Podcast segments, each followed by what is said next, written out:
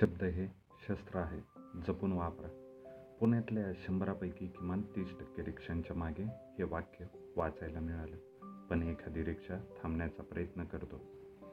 तो एक अक्षरही न बोलता तुमच्याकडे न पाहता निघून जातो. साहेब गाडी परत करायची आहे? ह्या स्वरूपाचं एखादं तरी विधान त्यानं करावं आणि मग जावं ही आपली अपेक्षा. मुंबईतला रिक्षेवाला टॅक्सीवाला आणखी जास्त बिझी असतो. तो फक्त गती कमी करतो आणि आपण पळत पळत त्याला कुठं जायचं आहे ते सांगायचं आणि त्याने गती वाढवीत निघून जायचं. एक ही शब्द न वापरता उगारलेली ही शस्त्र. तीस वर्षात एक्कावन्न पुस्तकं स्वतः लिहून आणि अनेक लेखकांची पुस्तकं वाचूनही शब्द ह्या शब्दानेच घातलेलं मला कोडं सोडवता आलेलं नाही. मनातला भाव त्यासाठी संपूर्ण भाव सामावून घेणारा शब्द सुचणं त्याचा उच्चार. ऐकणाऱ्याची सावधानता तो शब्द स्वीकारण्याची तयारी शब्दात लपलेला भाव जाणण्याची बुद्धिमत्ता आणि मनोभूमी एवढा हा प्रवास आणि प्रतिसादाची अपेक्षा असेल तर ह्याच स्टेशनावरची हिरवी निशाणा झलक आपल्या मनातल्या भावनांचं टर्मिनस हा जगातला मैलात मांडता न येणारा प्रवास. अज्ञान अहंकार उपेक्षा निरीक्षता प्रतिसंवादाबाबत उदासीनता बेपरवाई श्रेष्ठ कनिष्ठतेचे हिशेब आणि स्त्री पुरुष. एवढे लाल धोक्याचे दिवे ओलांडले गेले तर प्रस्थान सोडणारी गाडी मुक्काम गाठते. लोखंड पितळ टेबल पुस्तक ह्या स्वरूपाचे शब्द वगळायचे. पण जिथं अल्पांशानं भाव किंवा भावना आली की मामला बिथरला. एका साध्या पत्रव्यवहारात मी शस्त्र उगारलं नव्हतं. जपून वापरण्याचा सवालच नव्हता. तरी वार झाला. पण तो कुणावर? माझ्यावरच. एका पत्राचा महिना. प्रिय सरसकट ओळखी अनोळखी सगळ्याच वाचकांच्या पत्रांचा आरंभ त्यांना उत्तर पाठवताना मी प्रिय लिहितो. कारण एकमेव पत्र पाठव पाठवणाऱ्या माणसाशी संवाद साधायची इच्छा आहे म्हणून. आयुष्याच्या माझ्या ज्या संकल्पना आहेत नव्हे आयुष्य म्हटलं की ज्या श्रद्धा आहेत त्यात माझ्या कृतीनुसार संवाद ह्याला फार प्रचंड शिखरावरचं स्थान आहे. साहजिकच माझ्या कथा जास्त संवादमय आहेत. म्हणून वाचकांना उत्तरं पाठवताना मी नेहमी प्रिय अशीच साधवा प्रतिसाद देतो. इंग्रजी भाषेप्रमाणे डिअर श्री किंवा डिअर श्रीमती ह्यातल्या डिअर शब्दाचा अर्थ कितपत गांभीर्याने घेतला जातो? पण तो शब्द आपण पचवलाय. डिअर कस्टमर अशा प्रारंभानेही व्यावसायिक पत्र येतात. डिअर म्हणता क्षणी त्या विक्रेत्याने किंवा एजंटाने आपल्याला तात्काळ बाहुपाशात घेतले असं आपण मानत नाही. प्रिय शब्दाची बातच दूर. कोकणात रांडेच्या ह्या शब्दापलीकडे कोणी गांभीर्याने पाहत नाही.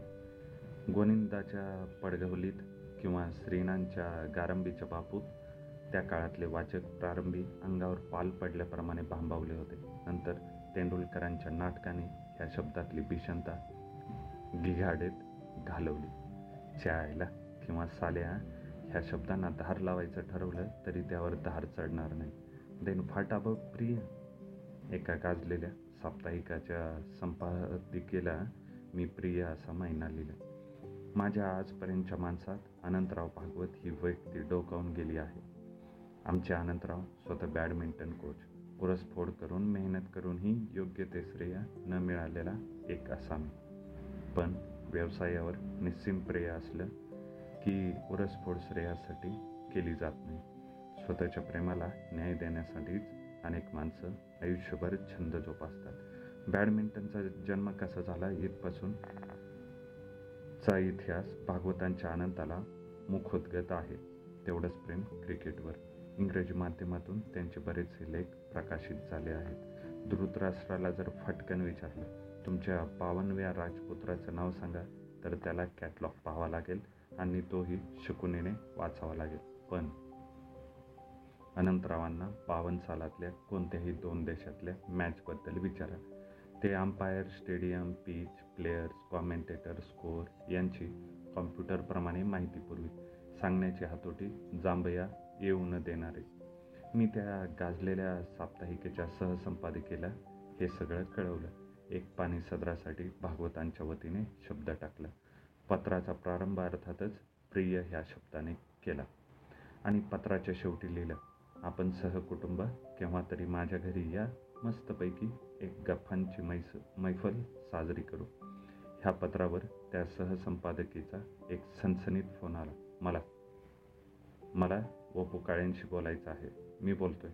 तुमचा माझा परिचय नसताना मला प्रिय म्हणण्याचा अधिकार तुम्हाला कोणी दिला? पण एक मिनिट. तुम्हाला साधे सभ्यतेचे रीतिरिवाज माहीत नाहीत. तुम्हाला हे शोभलं नाही. सॉरी फोन बंद झाला. घडलं ते एवढंच. मला फक्त प्रश्न पडला. मी प्रियांना लिहिता नुसतं सनबिबी असं लिहिलं असतं तर सचा अर्थ होतो सप्रेम. ह्याचा अर्थ मी लगेच त्या व्यक्तीच्या प्रेमात पडलो असा तिने घेतला असता. का? परिचयाच्या व्यक्तीला प्रिय लिहिताना तो अंतरीचा उद्गार असतो. अपरिचित व्यक्तीच्या बाबतीत तो केवळ उपचार असतो. आपलं एवढं चुकलं होतं का? स्वतःच्या वयाचा विचार अशा वेळी मनात येतो. वय रिवाज परंपरा संस्कार भावना विचार आणि मुख्यतः हेतू. ते प्रेमपत्र नक्कीच नव्हतं. असणं शक्यच नाही. अपरिचित चेहऱ्यावर प्रेम करणारी व्यक्ती जन्माला आलेली नाही येणारही नाही. परावानी ते वैखरी ह्यात किती प्रचंड अंतर असतं ते साठी उलटल्यावर समज समजलं. हेही नसे थोडके. शब्द हे शस्त्र आहे जपून वापरा. हे वाक्य लिहिणाऱ्या पुण्याच्या सगळ्या रिक्षावाल्यांना सलाम.